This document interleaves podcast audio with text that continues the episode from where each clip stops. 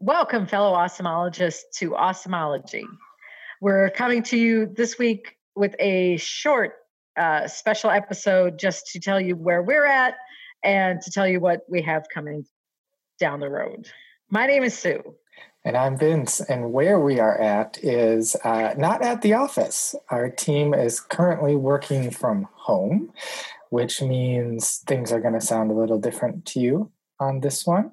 Uh, we are working on bringing you things that will be helpful during this time of, uh, I don't know what to call it. social, social, uh, social isolation. Yes, yes. So during yes. this time, so we had some things that were planned. Uh, we thought it's probably best to uh, press pause on those and focus on things that, like we said, will be helpful during this time of social. I can't even talk. This is what being at home does to me. Yes. but during this time of social isolation.